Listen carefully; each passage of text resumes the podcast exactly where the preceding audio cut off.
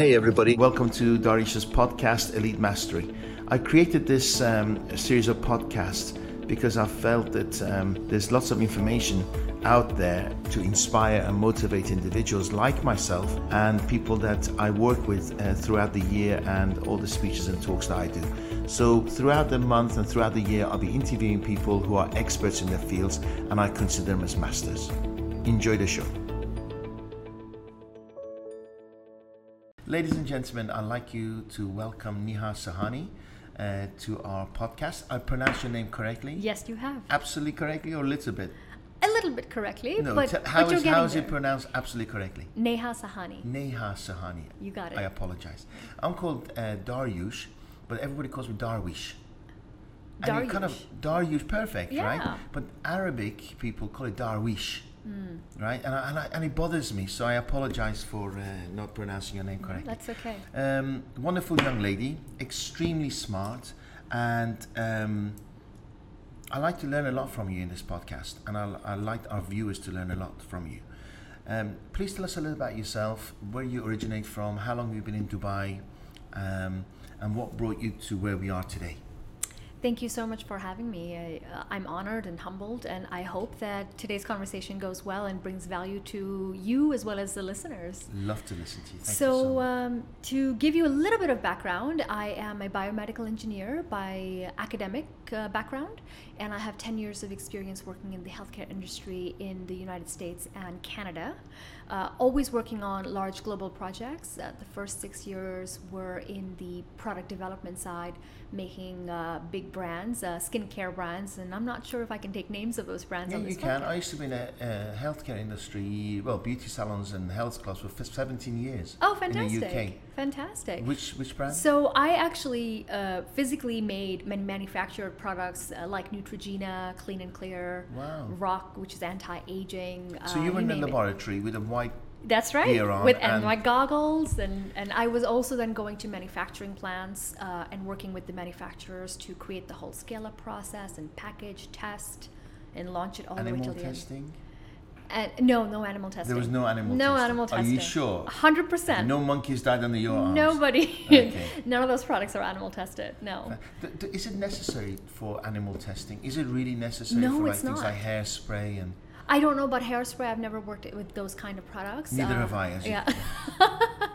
of course. Uh, I've only worked on skincare, to be honest. Okay, And so it's not necessary to use animals. uh, no, it's not. So it must have been just cheaper. Um, you know, to be honest, I think that that was happening several decades ago. I think most brands today are very conscientious uh, in terms of the chemicals that are being used, in terms of the technologies that are being used, not just to make the product, but also to package it and manufacture it um, all the way down to the consumer. Because now consumers, as we were talking, millennials and uh, Are very aware Z, and conscious of animal it. testing, organic, for instance. Yes, yes. And I think that's where our world is heading. We're heading into a more conscientious, sustainable future. And the audiences and the customers today want to make sure that the products and services they use and consume have uh, foresight into uh, making sure that our ecosystem is being taken into consideration and it's not just a one time use and throw approach. Thank you. So, s- uh, somebody would come to you and say, "We need a new cleanser." Mm-hmm. How do you go by creating a new cleanser? I, I explain to you why. I was Mm-hmm. in that industry and I, I uh, introduced some glycolic products, Mm-hmm. glycolic skincare, and I'm, I'm not going to mention names, but this gentleman, he was a doctor, um, and he came and said, "Look, when you actually um, have a pH, you neutralize a Mm-hmm. glycolic acid. It's just salt and water you're putting on your skin. Is that correct?" Um, I, I don't know the exact the glycolic chemistry. products. Yeah. So he was saying the more acidic it is, Yes. the actually more exfoliation you get on your skin. Is that correct? Uh, so every formulation has a degree of water and, and salts, and salts can be of many uh, chemical composition. Yes. Um, so yes, in those products you will have water and a variety of salts to activate glycolic acid, but but glycolic acid in itself is a compound. It's it's a form Actually, so acid. you need the salt to activate the acid. yes, correct? yes, Ah. yeah. I mean that's definitely one kind of. I was thinking the salt product. is what happens when you mix an acid and al- alkaline together. You get salt and water. You get salt and water, yeah. So but your your skin you also has. Uh, no, please, please educate me because I, I, I think last time I was in the skincare it was 20 years ago, and that question is now you're here. I might as well. Well, all all kinds of technologies have um, have a delivery mechanism and they have an activation mechanism. So, for example, if we look at innovation in the fragrance or the skincare industry, you'll see a lot of products. Um, and I've been out of the industry for a couple of years now, so I don't have exact uh, Sure. product names on mine. But there, there's products that will have a immediate release fragrance and uh, activation of uh, benefit, and then there'll be a slow re- release as well. Wow. And many companies actually test to see what the efficacy is, both of the experience, which is usually coming from touch and smell or Yes, scent, yes. and then also from the efficacy and from perspective of performance. So, if let's say it's an anti-aging cream, Yes. you'll often see claims like. Uh, we'll start to see visible decline After in wrinkles after four weeks, right? So they've actually tested that over time, So and not on animals. from the from the thank you from the time you got let's say instruction to to create something Yeah. to go to the marketplace, how long would it normally take? I think it depends on the type of products. It also depends on the type of uh, industry and the target audience. So um, I can tell you that most robust companies in the skincare uh, industry, in the CPG industry, they will spend uh, 18 months to anywhere up to three years in R&D, in Wow. uh, like appropriate R&D. That is, uh, 18 months is a bare minimum. Um, where a lot of Do you strong still companies need FDA advocate. for that? Do you still for stuff that you put on your FDA approval for stuff you put on your skin? Um, if it's regulated by the FDA, then you need FDA approval. Okay. If it's a over the if it's a um, on the regular shelf, on the shelf, type of thing, you don't. yeah, need. then uh, then you may not need to have an FDA approval. Uh, but but your manufacturing practices have to obviously meet standards, right? So Hmm. there's those are things like Did ISO ever, standards. Were you ever told what happened to you, but that product that you worked on did really well? Were you ever informed of that, or Um, once he went, he went?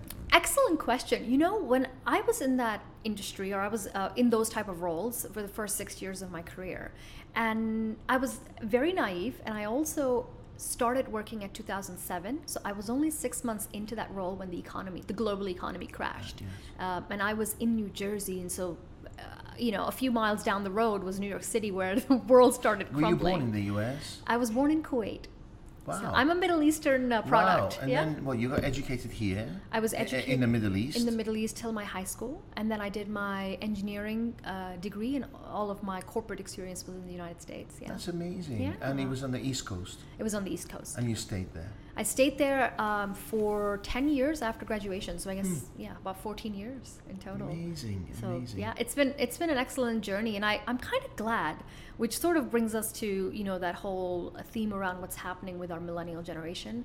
I'm sort of glad that we had the experience, or I had the experience, right after graduating college and and entering the workforce because we got as a generation, I think we got a rude reality check of what can happen throughout the life of your career.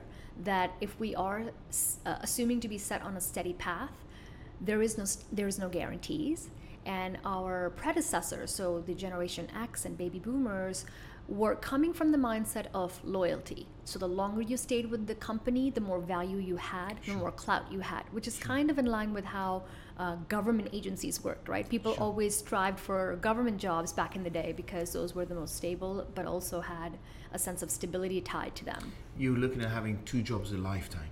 exactly at most Sure. and with our generation, we were raised in when we were younger, we were raised in a economically positive or economically savvy environment, so that when we're stepping right into adulthood, you then are faced with this uh, with this collapse, and you're so it was unfortunate at the time. But I think most millennials also then accepted that this will likely happen again and again throughout our lifetime, and so we better be prepared for it. Which is why So it may a reaction to the economic crisis or how Exactly. things are changing.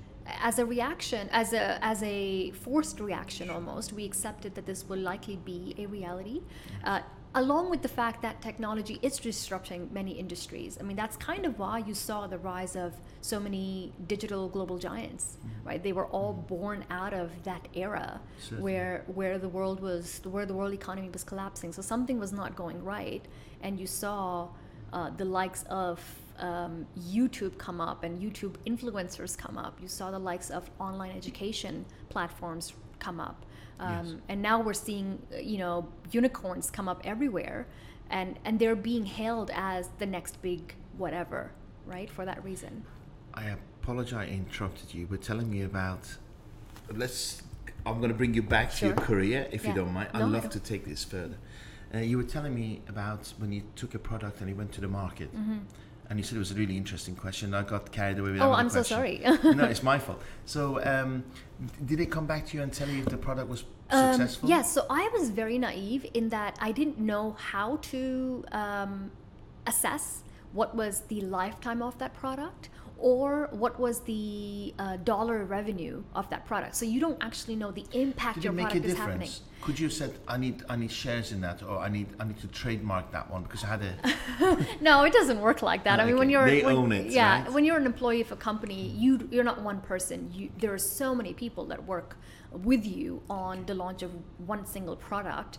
Uh, and usually it's lines of products, right? It's a whole brand. So uh, no, no, one person owns the trademark or the formulation. Is there anything itself. on the shelves that you see and go, I had a I had a yes. hand in that one. Yes, yes. Are you okay sharing it with us? Um, I might be, but I don't know how the company would feel. It was a real success, wasn't it? So yeah, well, there's a lot of products actually. Um, so one line that I can tell you about, one product line was um, uh, wet wipes or makeup removing wipes mm-hmm. are extremely popular because they're easy to use product and um, we were moving manufacturers from somewhere in Europe and bringing it to North America closer to home so that the costs could be justified and yes. then be uh, passed down to the customer. Yes. And so I was the engineer that was responsible to start off wow. operations with a, a new manufacturer. And all of the wet wipes makeup remover across uh, the portfolio of our company were, were made by me. So I, they're still on the shelf.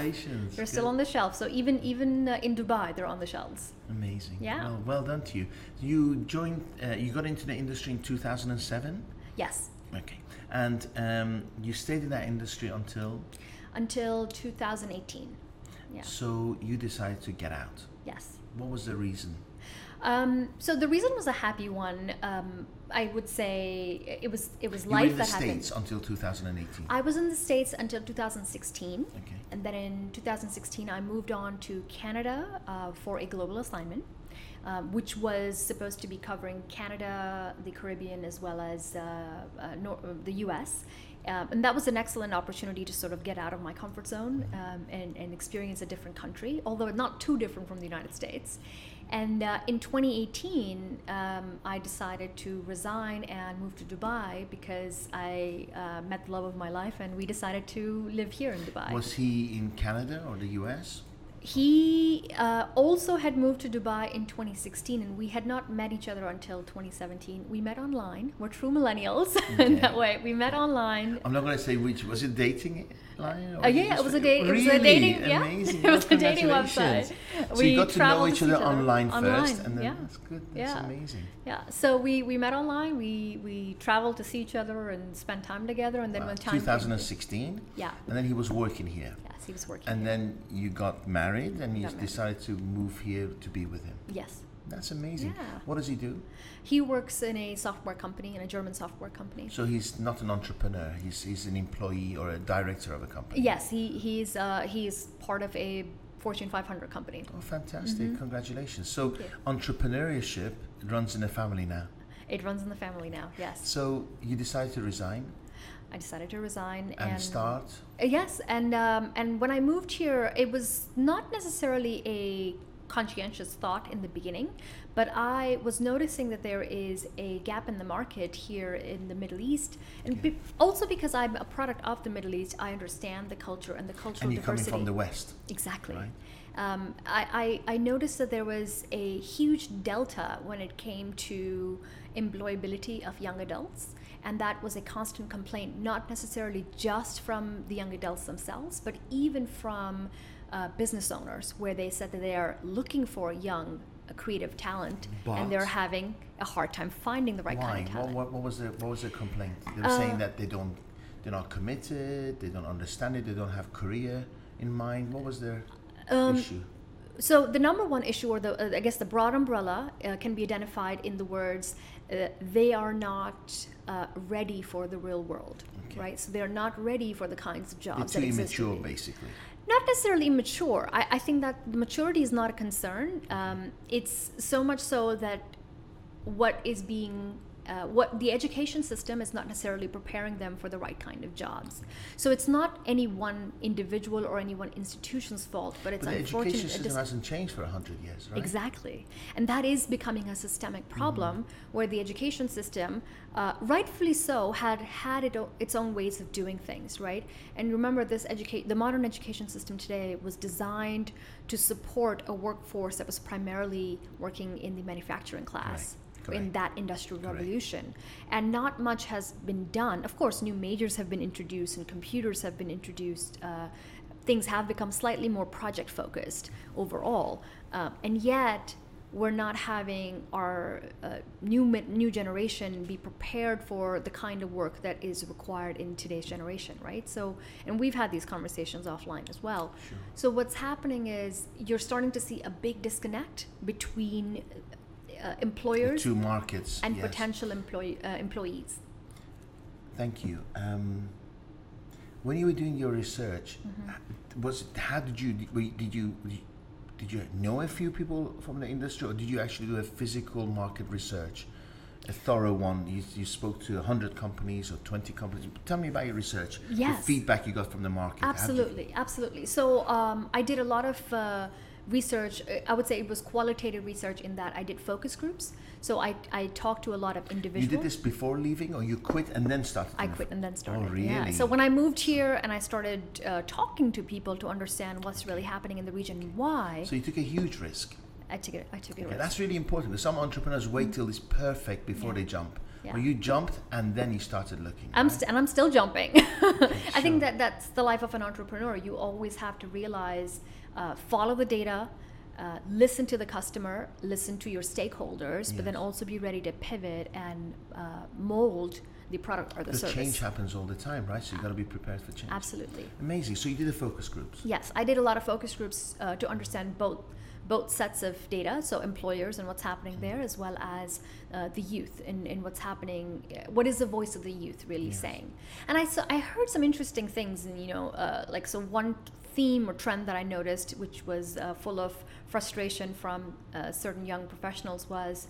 You know, Neha, I'm starting to feel like our professors were people who didn't want to be in the workforce themselves, so they decided to become teachers. That's my saying. they- Yeah, but they didn't couldn't prepare get a me. job, so they became teachers. Yeah. Yeah, and you know, uh, is there truth to it? Maybe to some degree, but can we just blame our teachers or our uh, the So education you felt system? frustration from the Ex- really Extreme frustration, right? And and so you'll start to see interesting. So they're looking, that. hmm but they can't find because they feel they're not heard or understood. That's right. Am I right? That's right. Yeah, They're, they feel um, powerless. Wow. They feel powerless. And what's happening is they're actually smart, creative individuals, um, but the converse is also true. The world of work is not ready yet. So they may be prepared for certain types of jobs that are not actually real jobs in today's economy, in their present reality. They may become a reality in five, ten years. And so there is a little bit of a time Yeah. lapse as well. I'm going to make lots of statements that, you- that may be wrong, okay? But it's my perception Mm-hmm. as an employer, okay? I feel and I look around and I teach customer services and sales that it's just like the mobile phone. The millennials are attached at the hip to the mobile phones. Mm-hmm. I go into retail stores that are on the mobile phones. I go to exhibition stands that are on the mobile phones. It looks like they don't care about the customer experience. It looks as though they're not fully focused on the job in hand because they're so connected to outside world all of the time. Mm-hmm. I feel that they don't mind being 10 15 minutes late for work they mm-hmm. want flexibility they don't they're not so rigid however our customers in the marketplace want that commitment from our staff that's where my disconnect is and i look at millennials i'm thinking do they have the right habits? Do they have the right professionalism Mm-hmm. to come and work for me?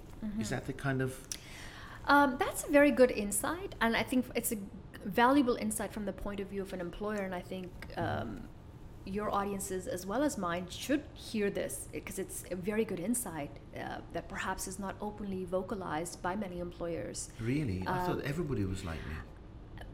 because you were coming from a point of view where your peers at the time were all doing that, it was default. Um, I think in the millennial um, cohort, what's happening is uh, books like The Four Hour Work Week by Tim Ferriss were popularized. They were Yes. sensationalized that you can live on a beach and work only a couple hours a day and have this source of passive income where money is just flowing. Exactly. You um, can get rich quick. yes. Don't do much work. Yes. Like the Kardashians and all these people. And Yes. Yeah. And everything was made to look like it was it was Easy. easier than it was. Correct. But it's Agreed. not, right? And it's not. And I think that's where the disconnect has happened. Um, millennials unfortunately grew up slightly more idealistic than our predecessors Yes. and started to view that optimism as it being easy. And, Yes. and we know that things are not easy or just handed to you. Amazing. That's exactly how I feel. Absolutely. Yeah. It's- And, and I think that's the where. majority of people is hard work. Yes, yes, and and I think hard work is also defined in different ways across these generations. So, for example, you as an employer are rightful right in saying hard work uh, symptoms of hard work are easily detected by timeliness, professionalism, engagement, eye contact, discipline. focus, Um, commitment. exactly, and and somebody else, uh, like a millennial, would say, well, having the ability to have flexible work time shows that that uh, I'm heard and I'm listened to, and that's when I I'm bringing my whole self to the table. Um, my authentic voice is valued and heard. So there is a difference uh, of a set of values, Yes. and I think in order for us to move forward as a, an economy or as a world, we need to start to listen to each other better. And, and it's going to only get more interesting with Generation Z Yes. stepping into the workforce Yes. now. Mm-hmm. Well, I look at uh, we Google partners, and I went to San Francisco a couple of months ago, and Google is like that: flexible hours, twenty percent work on your own projects. Um, come up with a good idea, we'll give you some money. Get your peer group together to develop your own ideas. So I, I get it, but here's the thing: Google makes a lot of money. yeah. Somebody like me can't afford that flexibility. Yeah. And then when a client rings at 10 o'clock and they want to speak to the account manager and he's decided to stay home or go on a squash court, I'm uh, maybe I need educating. Are you with me? Maybe. Yeah. So what what is your role? Do you come to companies like what is your role? do, you, do you come to companies like me and say, let, let me help you to That's- understand millennials? You're absolutely right. Uh, my role is, or my work is twofold. I work with individuals who are looking to accelerate their careers and want to define a path for themselves. So two of two of the pillars of uh, my company, which is called World Leaders Academy, uh, two of the pillars are future focused, and two of them are present focused. So we work on ourselves starting today. Okay. Uh, but then I also work with companies like yourself um, to help them engage and work through their work culture, especially those that hire millennials and centennials, and also who partner with and whose customers are millennials and centennials. Because remember, um, I'll actually give you an example of a former client of mine. She said after working only eight weeks with me, her relationship with her two daughters had significantly improved because she never She realized understood them. she understood them better. Um, and that was not the goal. We were talking about The her business. career and her Yes. business specifically, and yet she started understanding her daughters better, and her marriage has improved. Totally unexpected, but it also made me realize and validated that a lot of it is just understanding each other, Mm-hmm. almost uh, um, and separating the personal and looking at it from a generational point of view, because we start to understand each What other what qualifies you to do that? What is the, re- the re- if you don't mind me asking? No. So let's say you came to me, I'll say, fantastic, sounds really good. Mm-hmm. What brought you here? Why, what qualifies you? Why you're an expert in this field? Um, well, one, um, the, the data speaks for itself. We have a number of uh, examples now to show at the individual level. Uh, I'm only now starting to work with companies at a very early stage, so those will, remet- uh, will be yet to be seen. Um, but you know, the interesting thing is, at my former company at Johnson and Johnson, what was happening is, even though I had my core job, as part of a employee initiative, I had been designing uh, employee engagement tracks for the R&D organization in North America. And much of what I'm doing now was what I had actually been implementing For an organi- larger a organization long- with a larger number of people. Exactly, right? and and those are hard metrics that we have because, of course, uh, a company of that size has uh, processes in place to measure data. So thankfully, I have that data as well as awards to show for it. You said you brought some numbers with you. Would you like to share something with us? Yeah, yeah. So um, you know, it's interesting. I, I did want to highlight something. Um, we can talk about generational themes all we want. We can talk about theories and concepts all we want. But I think things become very real when we talk about numbers and data. And the reality is that the UAE um, has a 28% youth unemployment rate. Incredible. And that is the is highest in the Arab region. expats or is this locals just generally as a whole? Uh, it's uh, Arab youth, so it's uh, wow, so it's very much local. it's local, yeah. I thought it's because they're all lazy. That's Money not comes true. too easy. No, that's actually not true. I'm stereotyping, and I'm you're probably wrong, you're right? stereotyping, and you know, and I and this is exactly why the focus groups are so important Yes. because I've talked to so many of them live, both men and women. They are incredibly smart. They're incredibly savvy and well educated, well spoken. They have a high degree of emotional intelligence, and they are extremely eager to to do something and create change. And that's So why they don't have this feeling of I I own it. no, no, there is I no deserve it just coming to work. Absolutely not. All the all, honestly, all everybody's looking for is a chance, and because Wow. everybody is so young, they no, can't necessarily all create their own chances. If I was looking, where would I go? I don't know where to go and hire really keen and savvy locals. you know, and I think that that is a gap right now. Mm-hmm. Uh, there aren't a lot of uh, resources that I'm aware of where people where people like you who are looking for talented individuals can. Uh, go to a marketplace and hire talent Yes. uh, individuals. I think college recruitment campuses is one area, but they might be they might require a heavy investment from a training perspective on your Yes, end yes, as a business owner. Uh, and if a business is willing to put that amount of investment upfront to train a new cohort of talented individuals, then that might be a path to go. Uh, but other than that, I think there is there is almost a bridge we'll all need to grab uh, uh, cross as a society. Amazing. So they're highly affluent. Um, they have everything they want. They have the cars, a lifestyle. The government takes care of everything. They're not short of money. Why would they have to work hard? Um, I think that is a misconception. Because if you push somebody outside the comfort zone, they're very uncomfortable. And from my experience, if somebody's uncomfortable, very easy to jump off and go back to your comfort zone.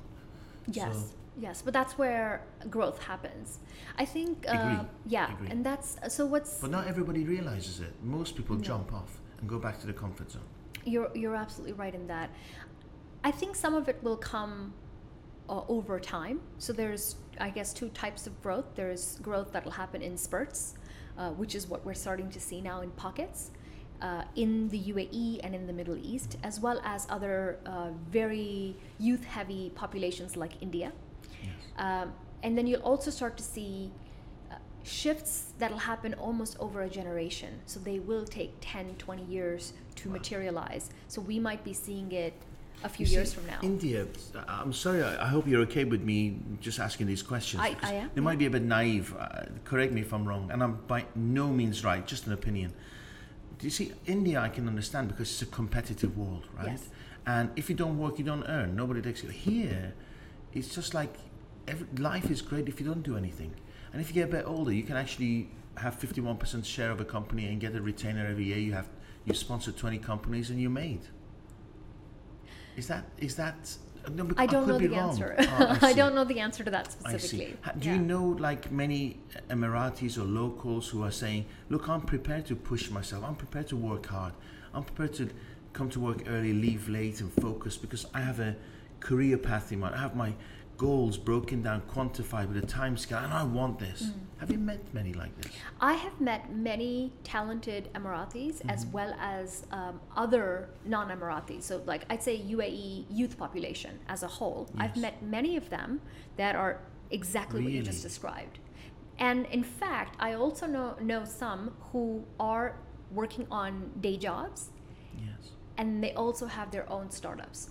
They some of them could be tech startups, and some of them could be smaller brands. Like um, one individual is working on their own fashion startup, another individual is working on um, a, a tech startup in the education space. So you'll start to see almost a parallel path happen with this generation. And I think that's a reality that employers have to start to accept. That if you want truly talented individuals who are like the, the perfect person you describe, Provide the environment for them. They can. Yeah. They don't have to have a second job or a second.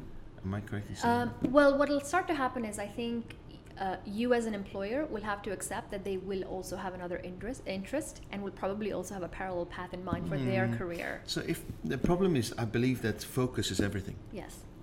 If somebody's sitting working for you, Mm-hmm. and they want to sell their fashion brand in the evening, they may just sneak off and do some research on fashion, or their focus isn't on work. These are my fears Yeah. as an employer. Yeah. Do you think that's the case, or these guys are so smart they can do two things at the same time? I think you, you what you've described is actually the perfect example of what's happening right now. Um, a lot of employers, like yourself, who've created companies and businesses through sheer hard work and focus, think that that is the only way to move forward. But the millennial generation saw that that's not necessarily guaranteed success because in 2007, 2008, the world economy was collapsing and there was no plan B. So most most millennials usually have two careers going on at the same time Something to fall back on, maybe. because they always want to have something to fall back on. Does that mean that the plan B is working well at all times? Not necessarily, but it's it gives most millennials them a sense options. of security. it's a sense of security. I will also say uh, statistics have shown uh, now that Generation Z is entering the workforce, uh, and that they grew up in a um, in an environment where the economy was down. They are very pragmatic and actually value financial stability more than millennials. So. Wow. Uh, millennials What's were the, willing what's the to work. generation gap between the Z and the millennials? 10 years, 15 years? Uh, so the last, uh, uh, how do you rephrase this? Uh, Generation Z started in 1995. So anybody before that was Wow, a millennial. Scary. Yeah. Scary. so they're entering the workforce now. Yeah, they're entering the workforce now. You know what's scary? Mm-hmm. That Billie Jean was released 36 years ago. I'm like, oh my God, I was out there clubbing. No. Just like yesterday. You're just like, well, you, it's too, you weren't born. Anyway, let's not go there. So, um, so you said you worked with this lady for a period of eight weeks. Mm-hmm. What was the work? Was it uh, hourly basis? Somebody wants to work with you. Mm-hmm. Let's say I'm really interested and I want to be educated. I want my company to be up with the times and start hiring the millennials and the Generation Z. Mm-hmm. How can you assist me? That's a great question. So um, the first step is always defining objectives and understanding goals, right? And so that could be an exercise that happens over a day, or it could be a little bit longer, depending on the size of the company and the size of 100 the. people. Okay. 100 people, and, and this is a true case. Mm-hmm. It's very difficult, to- and, and I think our average age in our company is 24. That's So- perfect. exactly. Mm-hmm. So maybe I, I- hire, rec- I recruit motivated, happy, positive people, and we have a Mm-hmm. five-stage recruitment process. Sometimes we get it wrong, but Mm-hmm. majority of the time we get it right. So the energy in the in the in the place is really good. We used to be open six days a week. Okay. And I felt so many people would probably not join us because we're open six days a week. I sent uh, an email to all the staff and said, Would you like to be open five days a week? And 98% said, No, we want to work six days, which just blew me away. But I still gave them five days because I felt people weren't entering the company because they had choices to work somewhere else. So I was so impressed that people felt that they were happy here, they didn't treat it as a job. Fantastic. However, I find out that maybe, or throughout the last 10 years, I found out that a particular web developer is designing websites for some other people at home mm-hmm. or weekends. Okay? And I feel that if they focused on the actual job and the opportunity we create here, they could do a lot better. So maybe I need coaching to understand that generation or Yeah. provide an environment where they're comfortable mm-hmm. to get the most out of them while they're here and do what they want to do. Mm-hmm. Maybe not fear that I might find out or feel they're cheating me. Does that make sense? I think you're absolutely right, and that is such a great insight. I mean, I, I applaud you as a leader to have that level of openness in even um, saying that you know what there, there's this is not a one-off. There- There's probably more truth to it that needs to be explored. Yeah, and I need to be okay with it, right? Because Yes. it's inevitable. It's inevitable, and it's it is a gen- generational reality that I think How we need can I send this message that it's okay just deliver value when you're here? One of the best ways I've seen leaders um, showcase this um, this value of acceptance is by starting to openly recognize that people in the company are multi-passionate and that that uh, those multiple passions are are um, applauded. So, for example, um, I'll give you a very cheesy example. When I was working at my former company, um, I have also been trained in dance and acting, which has nothing to do with engineering. It was just something Your I love to do. It's, it was my passion. Did I want to become a Bollywood actress one day? Maybe at some point in my teenage years, I dreamt of dancing with Shah Rukh Khan, but that doesn't necessarily mean that I want to do that. Um, but I remembered I also had that fear. If I went to classes in the evening, or if I went to dance competitions, will will I be viewed as someone who is not serious about my career? Especially at a time when the economy is down and all my peers just got fired, except I'm the only one that was left with the job. Yes. That's the last message I wanted spe- uh, to send. It took me many years to realize that if I started to take on additional responsibility uh, by uh, speaking and doing presentations, by emceeing um, certain uh, town hall meetings, and then taking on projects um, for employee engagement that incorporated dance and talent and a few Were you other paid for it? No, it was not paid additionally, but I was celebrated and it opened so many more doors for me that when I had a real problem or when I had a project that I wanted to pitch in the company, I went directly to the CTO. them. yes. And it was so silly that if I did a, a small, um, you know, uh town hall open mic, they remembered me, they recognized me. It was that kind of talent that got me Yes. ahead. And so when I opened the conversation saying, "Oh, and by the way, I have to leave early at on, on this particular evening because I'm doing something off-site," it was viewed as part of me and part of my personality. Because they it- were okay with and it, And everybody was okay with it because it wasn't viewed as me. Do you think it was time off. because Johnson and Johnson? Or do you think a small company would have been okay with it still? I think it really depends on the leader and and and problem is that we, we, we are truly really busy, aren't we, Yahya? We, we're just so overworked. If Yahya said to me, Can I go home early every week on a Monday? I'll be like, "Uh, You know, but what about the work that needs to be done? What Yeah. about this? But then I know him enough to know that he's conscientious, right? You come earlier the day after. yeah, and I think that's that's the great um, that's the great benefit of having open conversations Mm-hmm. And building trust and credibility on both ends. So it's got to be unconditional trust. It's con- it's got to be unconditional trust. Because but it's it's- conditional, yes, people see through it. but at the same time, it is also then if the employees, if the if you know if the employee has a doubt or a fear that this may be considered a negative, starting to open the conversation with you know somebody taking an evening class or working on an evening side project as an investment in their own future Yes. so that it could build uh, give future rewards back Yes. into their own talent therefore Yes. the company Yes. that conversation will go a long way.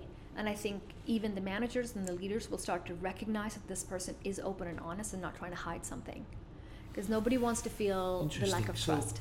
Uh, one fact. Mm-hmm. About two years ago, we had a designer, and just by coincidence, we found that he was taking the designs that he'd done under our organization for our clients, and he opened up his own portfolio. And he hadn't told us, and he blocked us from viewing his portfolio. Mm. And somebody took a screenshot, they found out it was, and sent it to me. I was really upset. Yes. I was really upset because if it was good intentions, they wouldn't have blocked me, Yeah. right? That's definitely a breach of trust. That's a breach of trust, Yes, right? I agree. But if they hadn't blocked me and told us, and it was my customers who paid us for that design, so in a way we own that right. Yes, you do. Okay, so I was right to get upset Yes. and disappointed. I think that's justified. I still didn't fire the guy. Yeah. I questioned him, and he was really quite um, adamant and upset that, and, and he claimed ignorance that he didn't know. Mm-hmm. But I think he knew because he blocked us. I think that's also a great coaching moment uh, for you as a leader because not everybody has the um, foresight on how a situation like this could go wrong very quickly. Because sometimes we all do things because we think we're being smart about it, and then the inevitable happens, which is negative. Um, but also, there is something to be said about emotional maturity, and which comes with time and experience. Yes. And you, as a leader, obviously have way more life experience and business experience as your employees. Thank you. So I- that could be that could be a great 30 coaching moment. Thank you. Even with 35 years experience, I'm still work in progress. Yes. Honestly, all of us are. Oh, Yeah. especially when you're dealing with people, it's just a bag of surprises. And I think I've, I've seen it all now, and then something else comes, Mm-hmm. right? So you turn. Let's say you come to my company, you spend a day with us. Mm-hmm. What does a day entail? You, who do you see? Do you sit with me all day? Do you sit with the staff? Do you? Please tell me. That's a great question. So typically, I would start off with you first because I want to understand you, your past, your present, and and where you want to take your your company in the future. I want to understand the values and the goals and the pain points.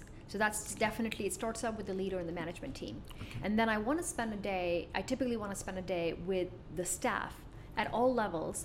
Um, to try and understand what's what's really the general c- consensus what's the feeling what's the culture like what do they think is missing do and lacking how would you introduce yourself to the staff if the management hired you Mm-hmm. and they feel they can trust you to tell you everything?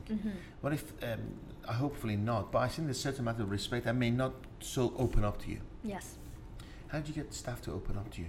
very good question um, there is a degree of trust that happens when um, someone in my position or when i truly come in to help them be better versions of themselves so that they in their own respective individual careers can move forward because so, everybody sorry, so practically, Mhm. uh, we spend an hour, then I'll call the staff in and I introduce you to them, Mhm. and then I'll let, I'll set you free. Okay Is that what normally happens? That's what normally happens. Okay. And I normally start off by giving examples of the kinds of people and the frustrations that they have. Okay. Because what I realize is when people hear stories of other people that are going through very similar situations, they are more relaxed and tend to open up. So I'll give you an example. Um, there was a situation where a uh, female individual was extremely frustrated with her career. It wasn't going much, uh, much places, and it was starting that that lack of movement and lack of growth was starting to spill into other areas of her life. Yes. And typically, if I was talking to a group of uh, women uh, employees or women entrepreneurs, Yes. a story like that, sprinkled in with details It's around common. yeah, in with details around how it impacted her family life and her passion for growth, um, so on and so forth, Mhm. will immediately spiral into all of the women sharing a version of that story. Yes. And, and then that's when the trust is start to build. And that's usually when I also then start to introduce saying, okay, well, here's what I want to offer you.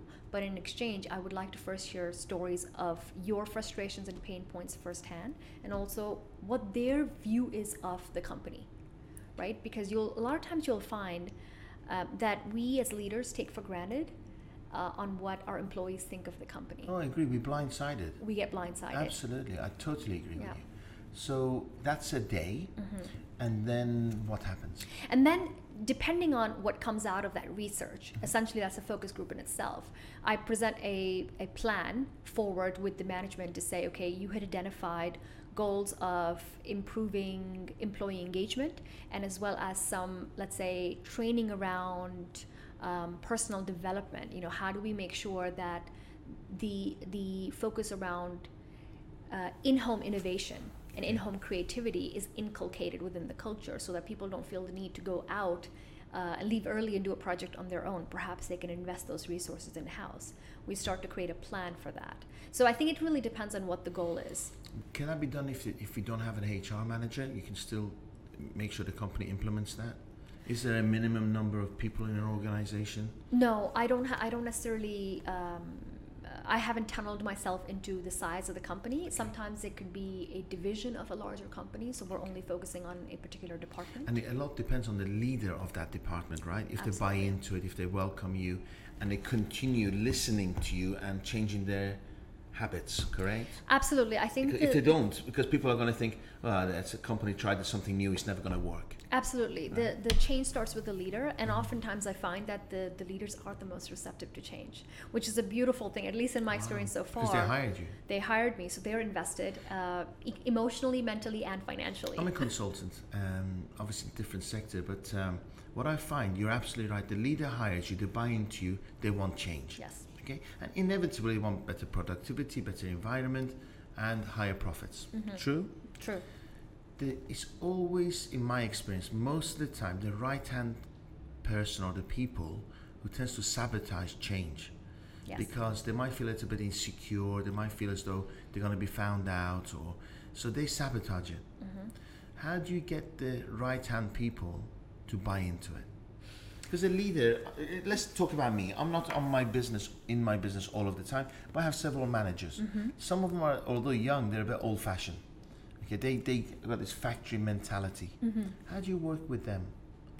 Some of it is uh, will require pers- perhaps one-on-one coaching to understand where those emotions of, Of fears. of fear and factory mentality is coming from. To, to take your example further, I think that that is a more individualized approach, which could be part of the larger project, Mm-hmm. uh, because a lot of times the leader has had to work excessively hard to get to that stage to be the most trusted individual, and now if a culture change is being introduced, They could be losing all control. they could be losing control and they Well, could that's be a losing fear. yes that's a fear and it's and in some ways it's a justifiable fear from their point of view uh, but but addressing those fears head on and giving them a platform to voice them also builds trust Yes. and so we go back into that cycle of trust and saying you have a safe space to now Yes. be able to vocalize those fears the leaders are listening and the staff is going to continue to support you so that you also can be a better leader Okay. so that is all incorporated. I can imagine well staff coming in feeling really safe in a place to just be, yes correct, without hiding anything. That'd be a really nice environment. that would be a really nice environment Mm, mm, interesting. Wow. So um, at the end, I think if a company invests in working with you, there should be some kind of a certificate to say, you know, like an ISO certificate. there should be one, right? That we actually invest in the new way of thinking of looking after our clients. Most of my clients, sorry, staff, most of my clients sign and go ahead with us because of our staff. fantastic They love the energy that they get. That's such a great testament to you as a, a visionary and as a leader as well. It really is Yeah. because your your people are what make your company, right? But my fear is when I leave and I'm not here, that drops. So I need, if I work with you, and I think we will, Mm. is for you to work with my right hand people. Because they're different personalities and different, they all have the same agenda to succeed, success of the company, Mm-hmm. but they really are massively different style of management. So you go to one of my departments, and it's very dictatorial. Mm-hmm. You go to another one, it's very uh, factory-like, Mm-hmm. and you get to another one, it's just a joyous party, but they're not hitting target. okay, so well, uh, um, a the balance other- needs to happen. the other departments are funding the funny fun ones. So, Yeah. um, but they're all they're actually to their own um, credit, they're committed. They're Yeah. doing the best they can with their own limited limitations, should I say? and their own strengths as, and their own They're individual also they're amazing people. I love them, Yes. and I know they they'll take a bullet for us and me. yes. But I feel somebody like you can come in and get get co- coherency. There's some synergy. I'd be honored. I'd Mm. be honored to do that. I mean, I think that that you as a leader have obviously empowered your your um, first line of management enough to one understand what their strengths are and what their management styles are, and then of course empowered your whole staff to know exactly what each person needs to do to be able to you know for this vehicle to keep moving forward Yes. right and that's the analogy you like to use that the, the car has to keep moving forward Certainly. Um, two things that uh, I have. One is I fear if I have a third party, I'm going to share my fear with you, that the urgency will slow down because I'm in my 50s and I have a short period of time before this energy depletes, like it or not. So I'm in the second half of my, well into the second half of my life, and I, I want to have a third party who doesn't slow down growth because, you know, I'm, I'm a late starter. And the second thing is that um, I really love my team. I really love my. I love this guy, and you know it, right? they, they know it. I think. They, am I right in that you know I love you, right? And what I don't want is a third party coming and taking away that love feeling. Am I making sense? when you say third party you mean an external Somebody like consultant? yourself, a consultant Yeah, coming in, yeah. and they have their own agenda, and I don't want people to think that. I'm not saying this is. I'm not Yeah, saying no, this is no. you. I'm just saying these are my two fears, Yeah, right? yeah. The urgency that the push and the drive will slow down, and the second thing is that because they don't understand what the hell love is, right? Because I hug everyone, Mm-hmm. and they hug. When I come in, people hug, queue to hug me, and I don't want that to stop because that's the that's the uh, backbone of my business. That am I making sense? So that is um, so I can address that head on. Uh, typically, someone like me or a third person or even me directly will come in and will only come in. Our success or my success will only be identified with your success, right? My KPIs are that my clients are served to the best of my ability so that they can reach the next level. And if I don't succeed in making a positive change in your yes. company culture because Yes. let's say you identified what that what that change is and if i'm not able to succeed then i've not done my job right and so at most it shouldn't necessarily be an absence of love um, and i think you should also as just like you're a service provider for your clients i would be a service provider for my clients Mm-hmm. Absolutely. Um, and so that that should not be So you have the flexibility Absolutely. to to to dig it, to understand. Absolutely. Yeah. I mean, we're working with people for people. We're Mm-hmm. working with minds and emotions.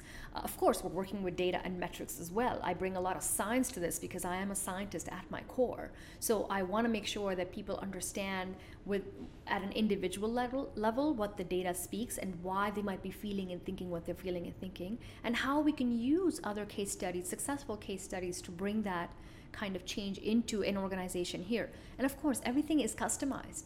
I mean, that's the beauty of the world today, right? We're, we're moving into, we're moving away from a mass production kind of world. Absolutely. And we're moving into the world of customization. Absolutely. So just like you would customize a marketing plan for your clients, Yes. um, someone like me would highly customize Mine's very easy to for- Mm. measure because I'll look at profitability.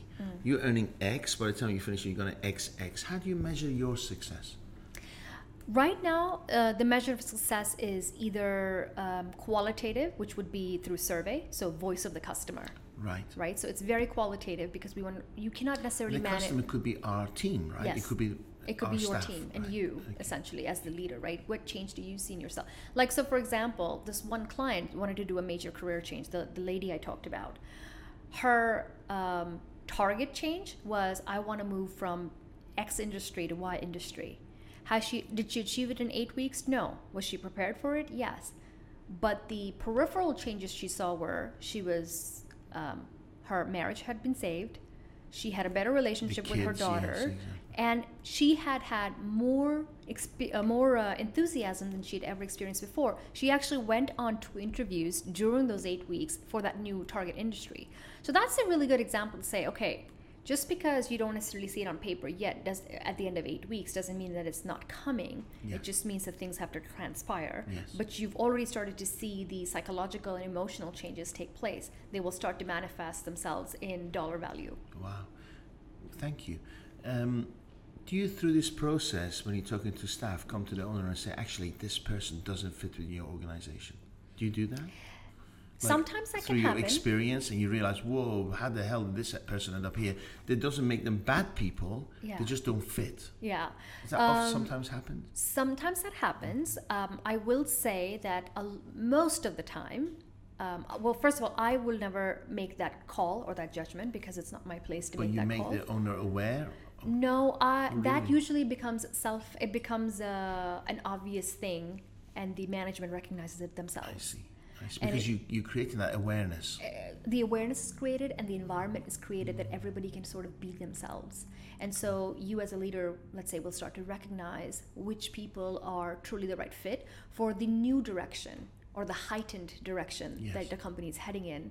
Yes. And they may have been right for the time that they were hired, but they may not be on the right path. now, They may not be suitable now. Um, do you find that the, the people's perception or people uh, value people here?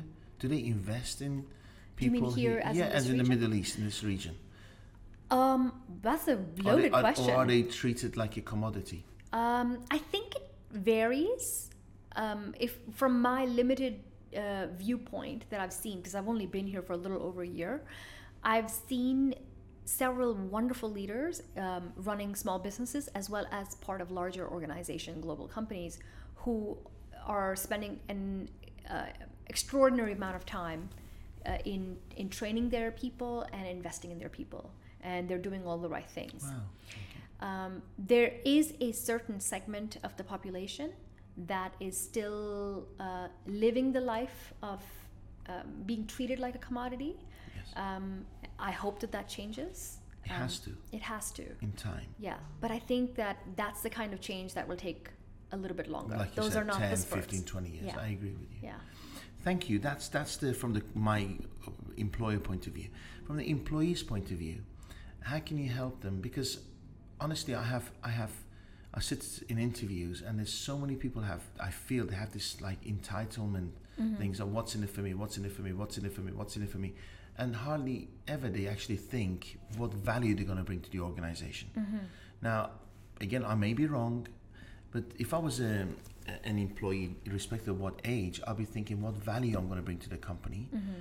It should be multiples of the salary I'm expecting. S- Lots of people, I feel, they don't even think that way. Just think they're entitled. They have this qualification. They're entitled it uh, to this f- salary, and they've done a market research, and that's how the salaries are in this market. Do you do you, do you think? Um, so there is um, two thoughts, two opposing viewpoints. The first one is um, yes, that there is a certain segment of the market that comes with a sense of entitlement because maybe that's what they were raised with, or that's what they thought they heard.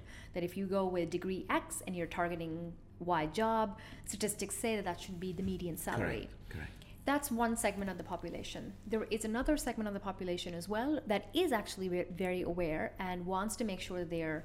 Uh, it's a meeting of the minds. They're going into a company where their cultures and values are uh, in line with their personal values as well as the company's values and vision. Yes. You will find those people as well. They might be a little bit hard to find because uh, competition is key there. But what is happening is there is a, um, a dichotomy here.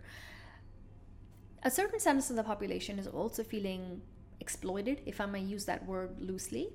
There is a sense that people, Irrespective of age. irrespective of age, mm-hmm. that they may work extremely hard and not get the Rewarded for it. not get rewarded and recognized for it yes. accordingly.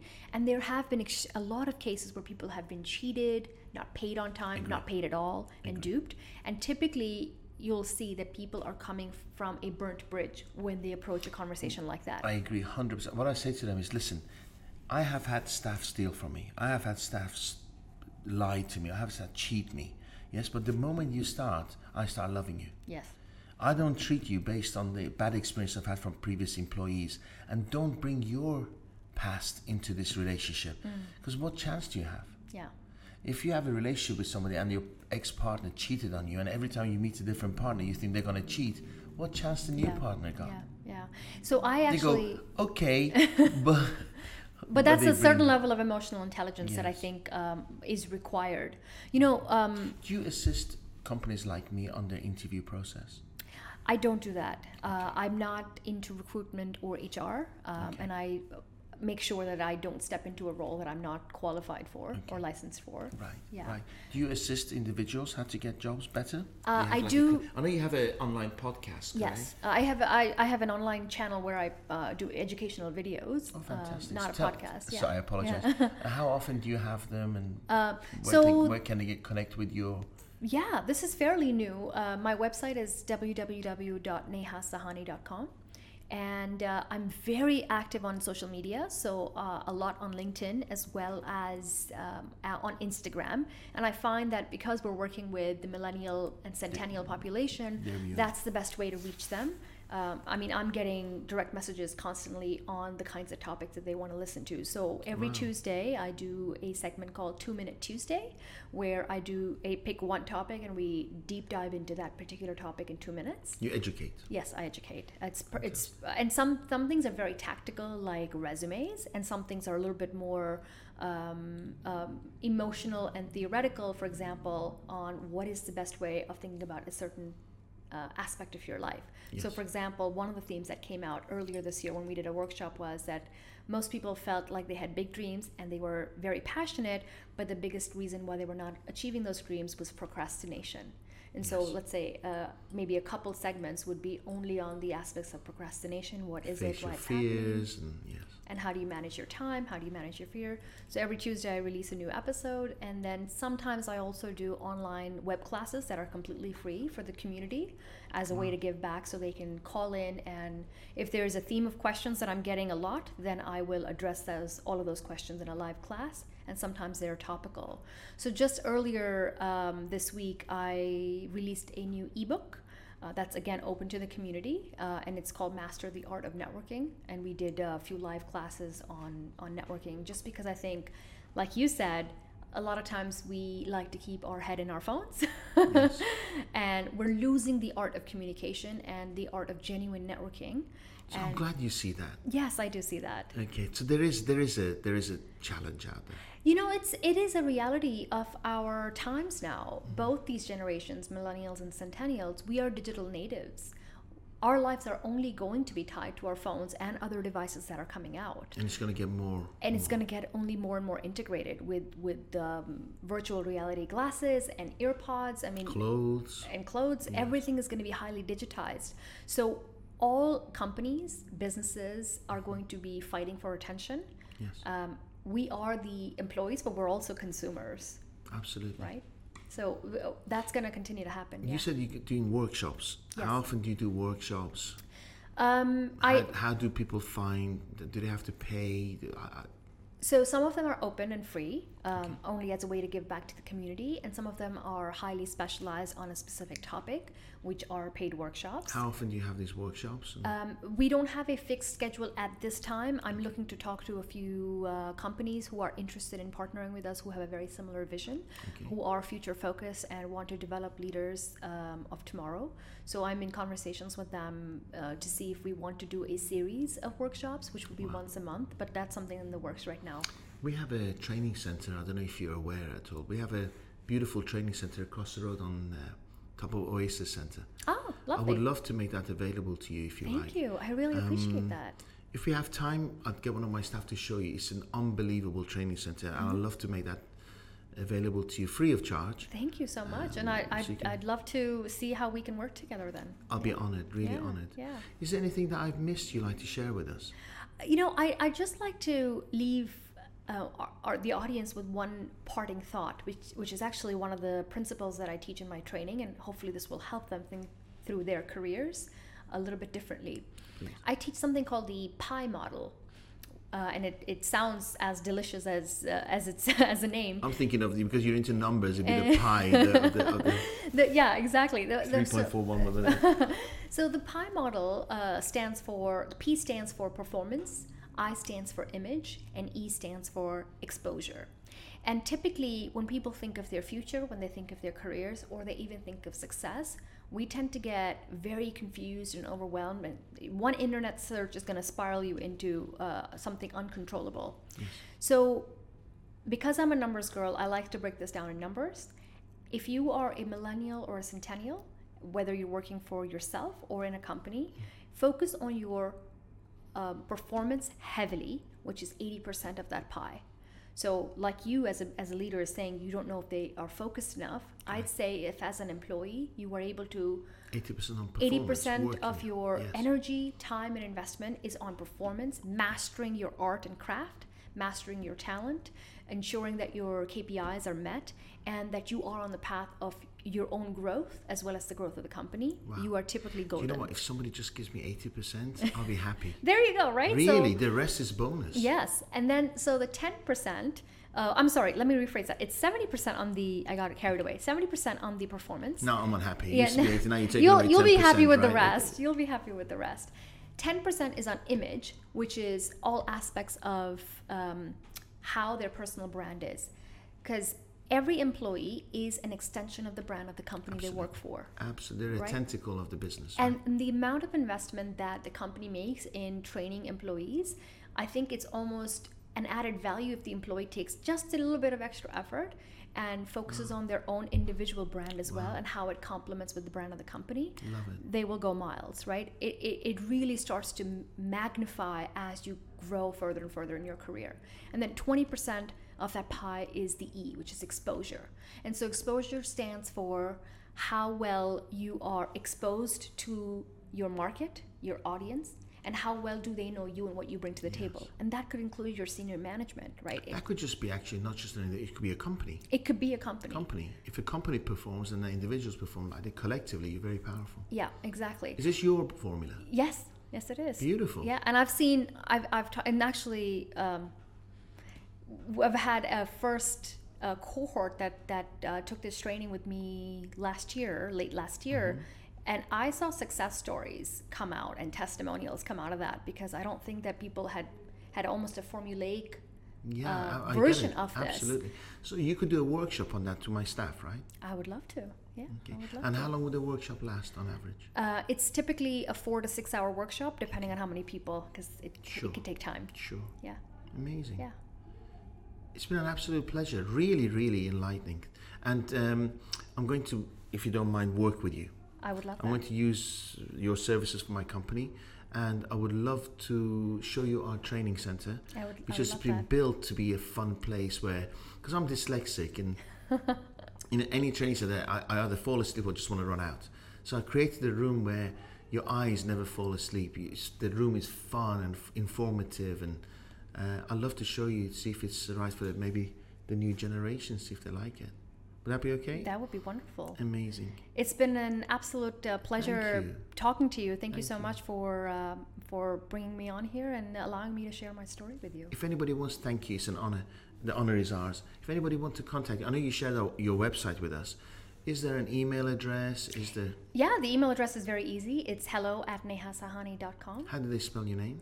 N E H A S A H A N I Dot com. dot com. Absolute pleasure meeting you. One last question. Yes.